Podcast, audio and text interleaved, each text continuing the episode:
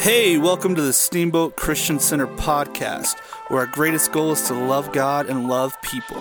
If you would like more information about our church, please visit us on social media or at steamboat.church. We're so glad you joined us today. Let's jump into this week's message.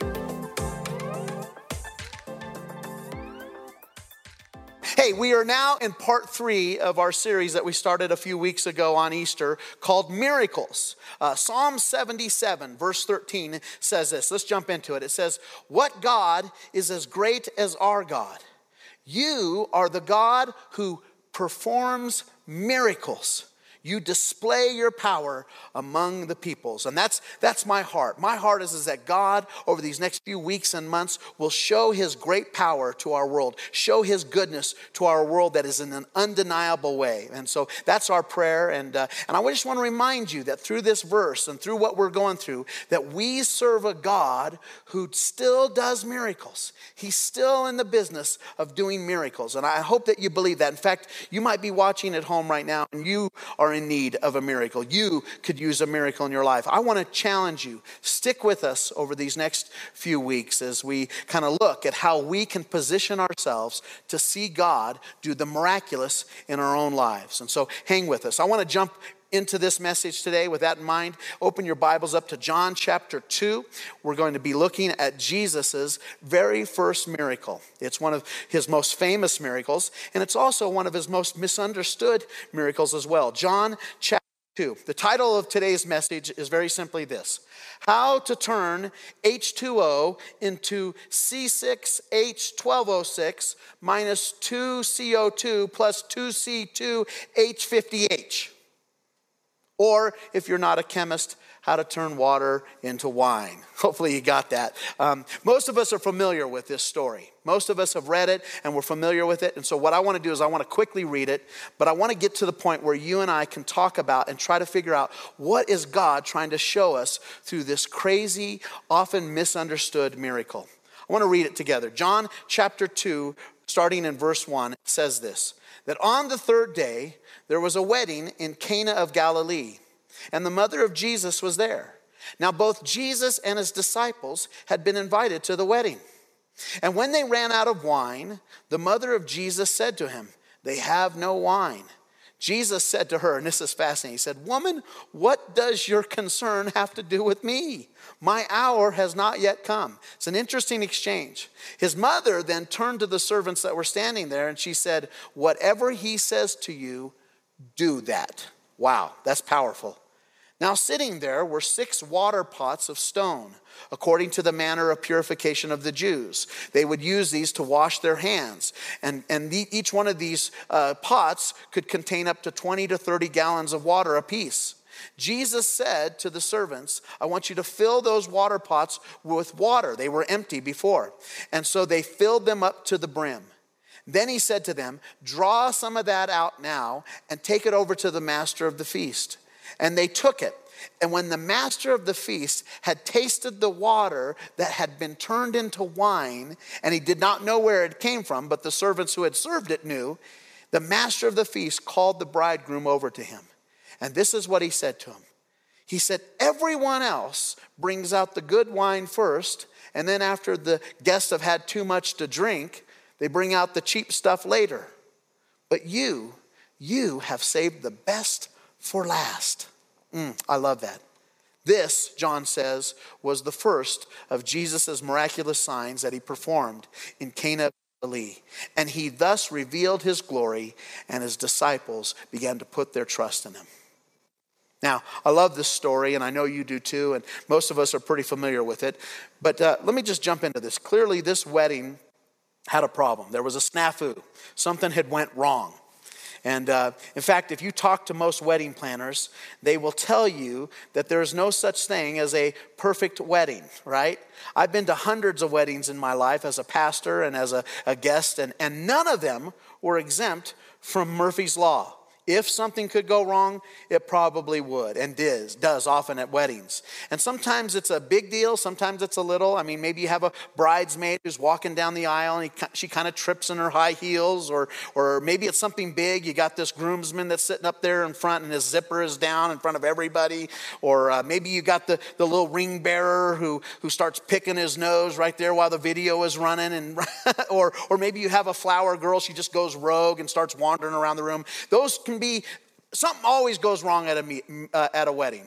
In fact, uh, sometimes it's even the, the minister's fault.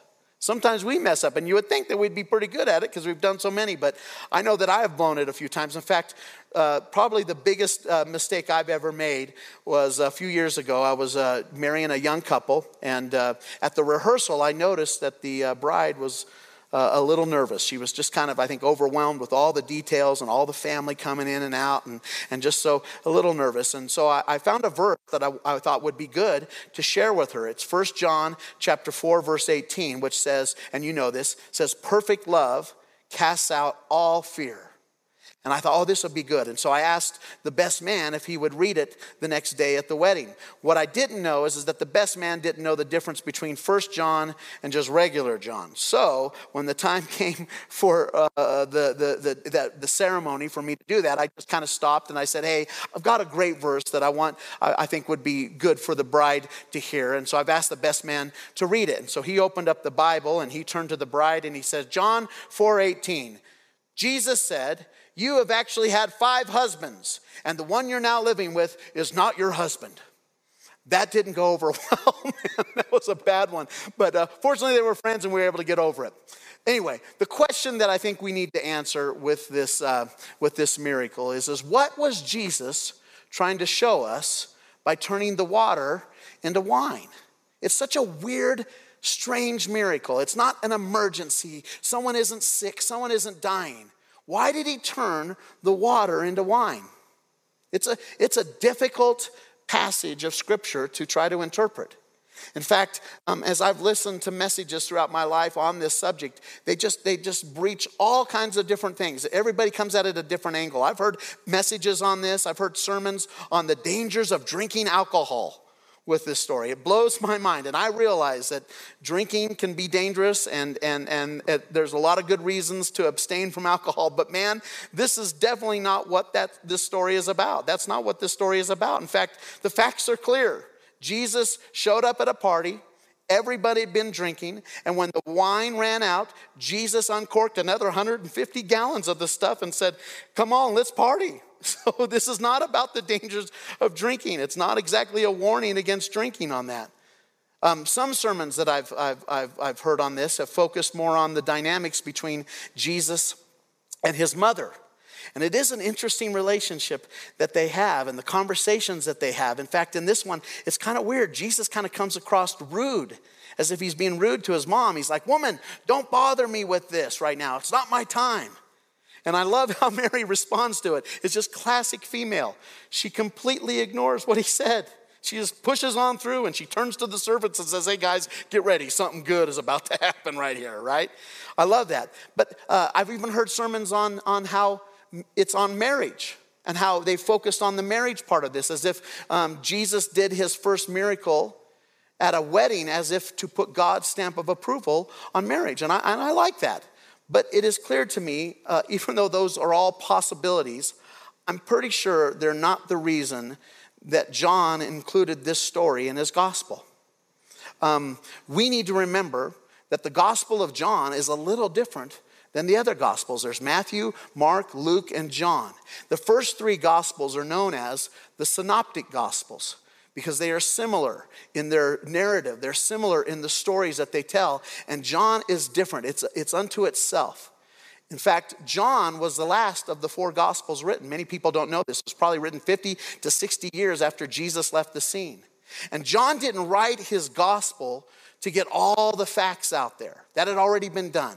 He, he, he assumed that his readers already knew the story and knew what had happened. And so John wasn't trying to answer the question, you know, what did Jesus do? John, I think, was trying to answer the question why? Why did Jesus do what he did? None of the other gospel writers, this is interesting, none of them include the Cana miracle in their narratives.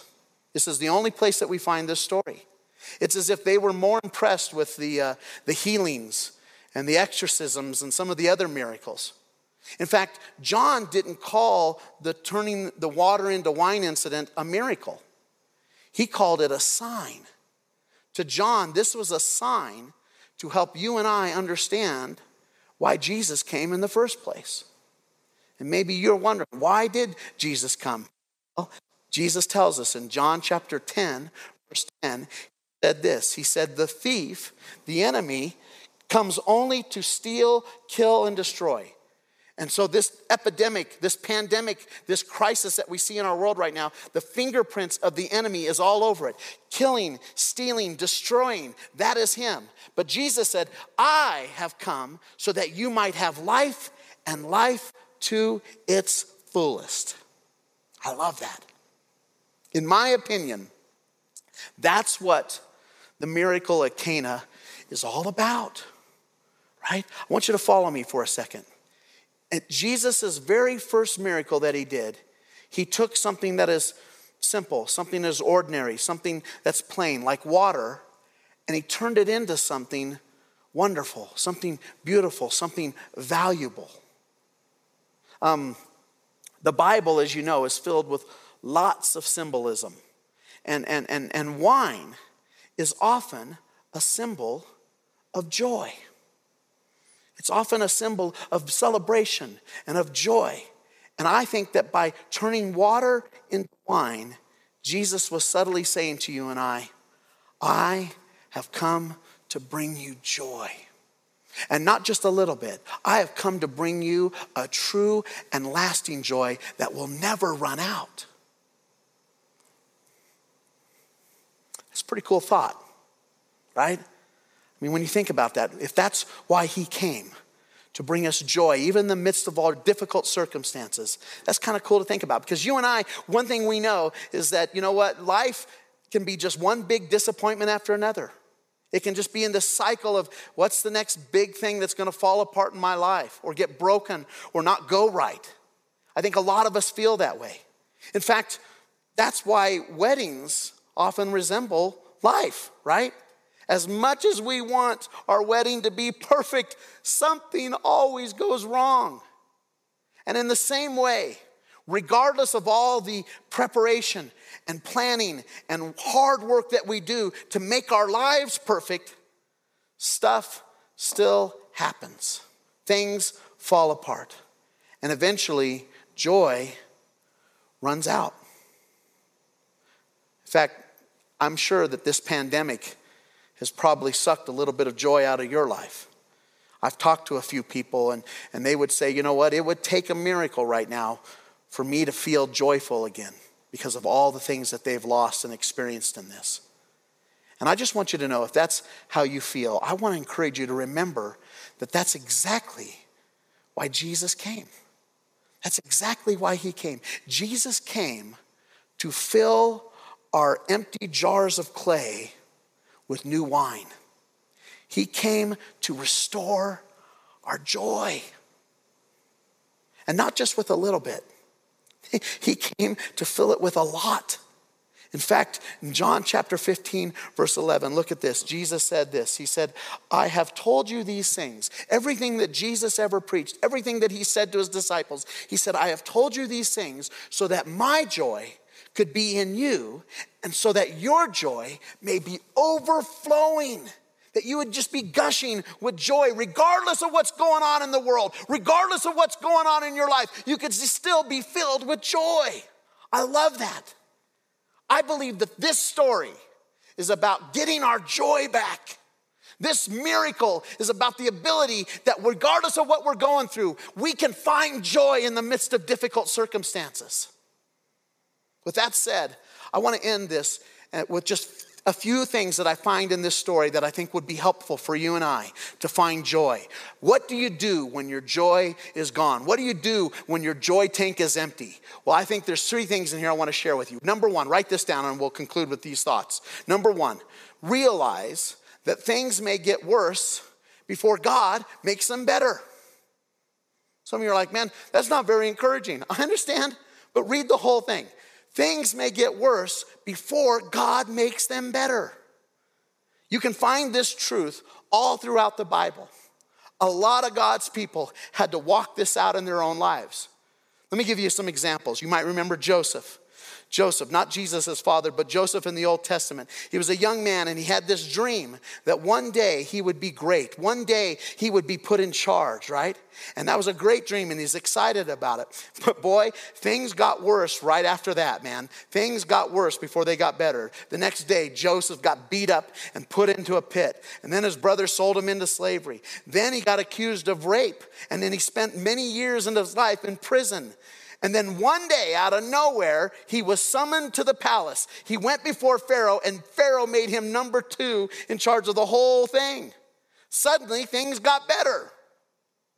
I think about David. Uh, David was prophesied when he was a young boy that he would one day be king. But for the next few years of his life, things just got worse uh, uh, Saul wanted to kill him, and David had to run for his life, and he hid in the desert and slept in caves for years of his life.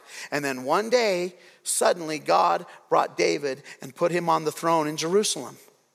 And of course, Jesus, Jesus was beaten and nailed to a cross before he ever experienced the glory of the resurrection. The point I'm trying to make is, is that things often get worse before they get better. Now I know that you may be going, man, I don't, I don't like that too much. And I understand. But I want you to check this out. Look at this, this compliment that the master of the banquet gives the bridegroom. This is brilliant. Watch this. In verse 10, he turns to them and he says this He says, Everyone else brings out the good wine first, and then they bring out the cheaper wine after the guests have had too much to drink. But you, you have saved the best for last. That is profound. I think that he was unknowingly making a comparison between the ways of this world and the ways of God.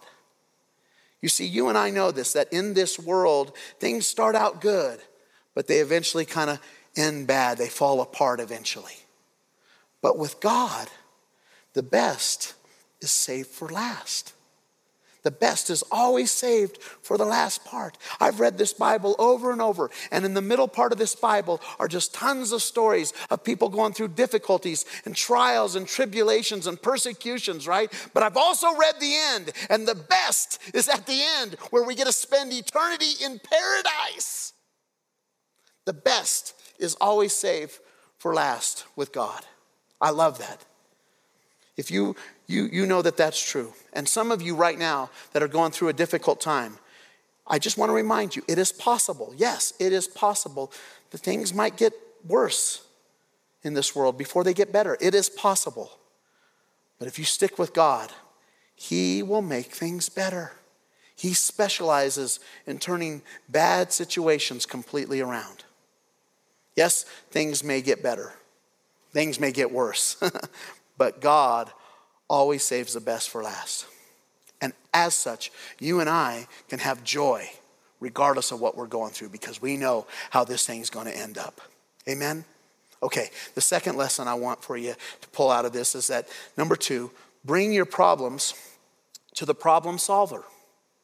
I think that's obvious here. Uh, in verse 3, it says that when the wine was gone, Jesus' mother came to him and said, They're out of wine.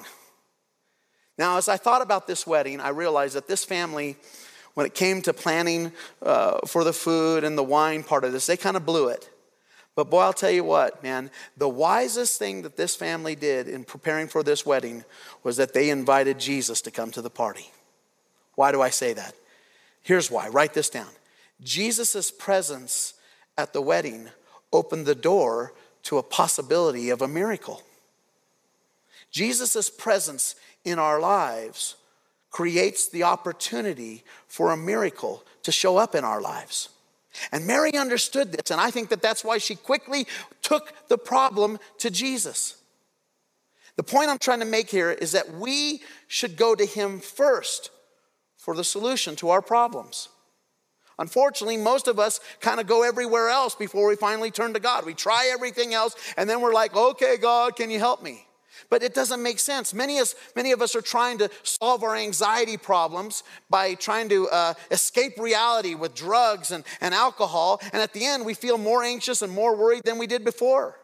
Many of us are trying to solve our financial problems by applying for more credit cards and going deeper into debt, and we find ourselves more hassled and stressed out than before. Many of us are trying to solve our problems by looking inside ourselves for the solution, hoping that maybe we can just pull another rabbit out of the hat at the end. And it's all unnecessary. It's all unnecessary. Jesus said this in Mark chapter 6, verse 33. And I've said this verse over and over this year, and I think there's some power to it. He said, Seek first the kingdom of God and his righteousness. Put God first in your life, and then what? And all these other things will be added unto you. I believe wholeheartedly that Jesus' miracle at Cana is an invitation for us to bring our problems to Him first. He's saying, bring those issues, whatever they are, big or little, bring them to me. Why? So that I can prove my power and my goodness to you. I believe that. Look at what John, how he summed this whole thing up in verse 11. It says this He says, This, the first of his miraculous signs, Jesus performed in Cana of Galilee, and he thus revealed his glory he revealed his power, he revealed his goodness, and his disciples decided to put their trust in him. In the same way, God wants to reveal his glory to you and to me. He wants to reveal his goodness to you and I. But we've got to be willing bring our problems to him first. Hope that gets to you. Last, last lesson Number three, and this is the most important, and that is this. Number three, obedience always precedes the miraculous. I think this story shows that clearly. In verse 5, Mary makes one of the greatest statements in all of the Bible.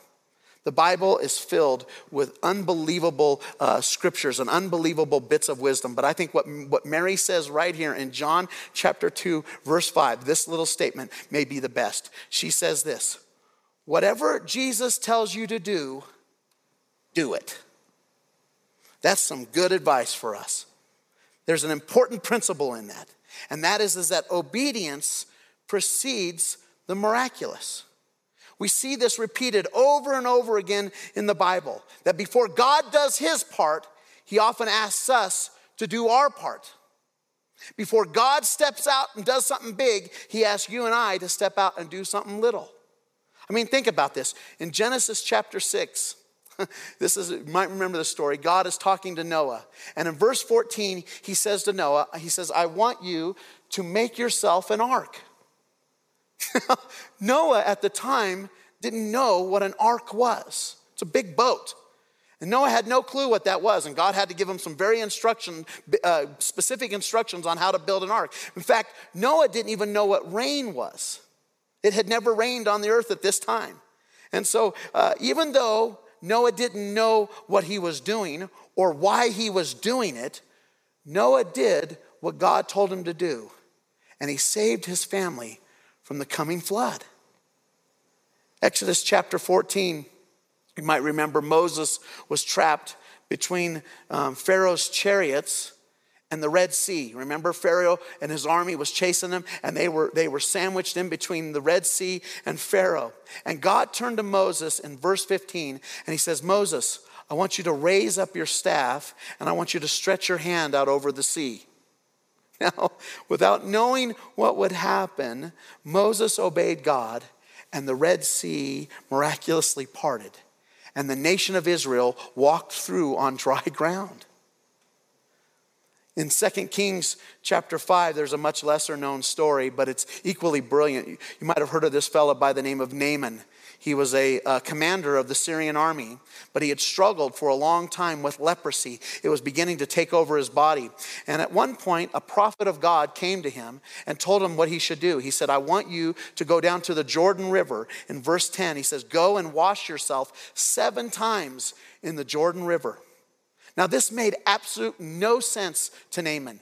He's like, in my home country, there are far better rivers, far cleaner and nicer rivers than the stupid, muddy Jordan River. And he said, I'm not going to do it. But fortunately, one of his uh, little assistants came and said, Man, you ought to listen to what the man of God said. You ought to at least try. And so Naaman went down to the Jordan River, dipped himself in it seven times, and he was healed miraculously of this devastating disease. Another example, Matthew chapter 14. we all know this story. Peter is in a boat in the middle of a storm and the wind and the waves are crazy. And he looks off into the distance onto the, onto the lake and he sees a ghost, what he thinks is a ghost. And it turns out that it's Jesus, but he's not 100% sure. And he's like, if that's really you, Jesus, tell me what to do. And in one verse, Jesus said this in verse 29, he told Peter to come. And the Bible says that Peter stepped out of the boat and began to walk on the water. The point I'm trying to make here is that when we do what God tells us to do, it opens the door to the miraculous. And it's so simple, but so hard for some of us. So many people miss this principle in their lives. And, and, and, and I've wondered why. And I think the answer is simple, and that is, is that most people resist making Jesus Lord of their life. They, they're fine with Jesus being their Savior, but they haven't quite made him Lord. They're okay with Jesus riding shotgun with them in the car, but they'll never hand over the reins of their life to him and let him be in control. Mary put all of her control into Jesus' hands. She turned over the control and she says, Whatever he says to do, do it, because it'll work out. And the servants obeyed, and wine filled those empty jars. My question for you is what is God asking you to do? What is God asking you to do? Some of you right now are in need of a financial miracle. You need God to come through in the area of your finances. My question for you is Have you obeyed what God has told you to do? Have you been a steward? Are you stewarding your finances? Are you making a budget right now? Are you putting God first in your finances? Are you tithing? Well, not really.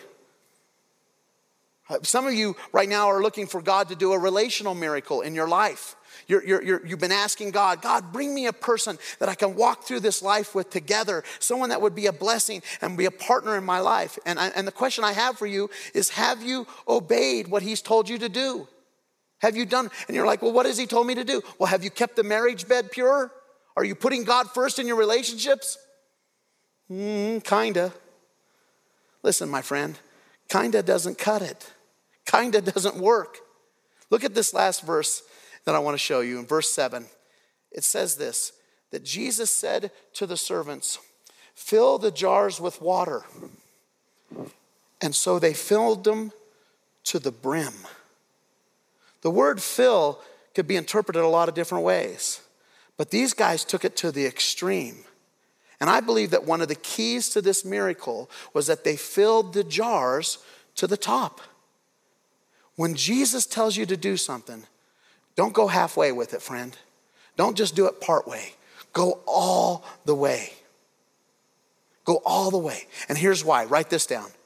The level of blessings that we receive from God is often in direct proportion to the amount of obedience that we give.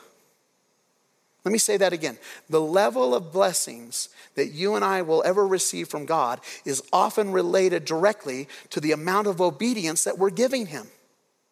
Jesus said, With what measure you use, it will be measured back unto you. So many of us want miracles to happen in our lives, but so few of us are willing to let our obedience reach all the way to the top of our lives. We only go part way, we only go halfway, and then we give up. Listen to me, friend. if you need some joy in your life, if you need a miracle in your life, you need to realize that number one, things might get worse before they get better. But with God, they always get better. We are promised that He's going to get us through. Number two, you need to bring your problem to the problem solver first. Don't wait until you've tried everything else. Don't wait until you've done all you can do and then say, God, help me. No, no, no. That will just lead to frustration and disappointment. Bring it to God first, right out of the bat. And then, number three, remember that obedience precedes the miracle. That when you and I do what God tells us to do, when it doesn't make sense to us, when it seems insignificant, when we are obedient, that opens the door to the miraculous in our lives. Before God does his part, he always asks you and I to do ours. And when we do this, we'll see a miracle and our joy will return. Boy, you know that party started up again when that wine started flowing again. That's what your life will be like when God comes down in the midst of it and does something special for you. I pray that you'll hear me on this and that you'll step out in faith. In fact, I want to close with prayer. Would you bow your heads and your hearts with me? Father, I just come to you and I remind myself that you are a God who performs miracles. You desperately want to show yourself and show your power and your goodness to us. And so, God, I pray that you would help us right now to position ourselves, to be in the place, the right place, doing the right thing, so that we can see you come in the midst of our difficult circumstances and do something wonderful, something amazing, something, something that we could not even imagine. And so, God, I, I, just come to you now and I pray that you would turn our mourning into dancing. That God, you would come into our situation and you would take our tears of sorrow and you would turn them into songs of praise. God, I pray that you would help us to trade our ashes for your beauty. You want to be our Savior. You are our Savior, but you also want to be our Lord. And so, Father, today we give our life to you. We come to you with our situation, we come to you with our circumstances, and we say, God, would you turn my water into wine? Would you turn my sorrow into joy once again? We thank you that you're a God that does miracles, and we now expectantly look to see what you're going to do next. We love you and we thank you for your word. In Jesus' name I pray. Amen.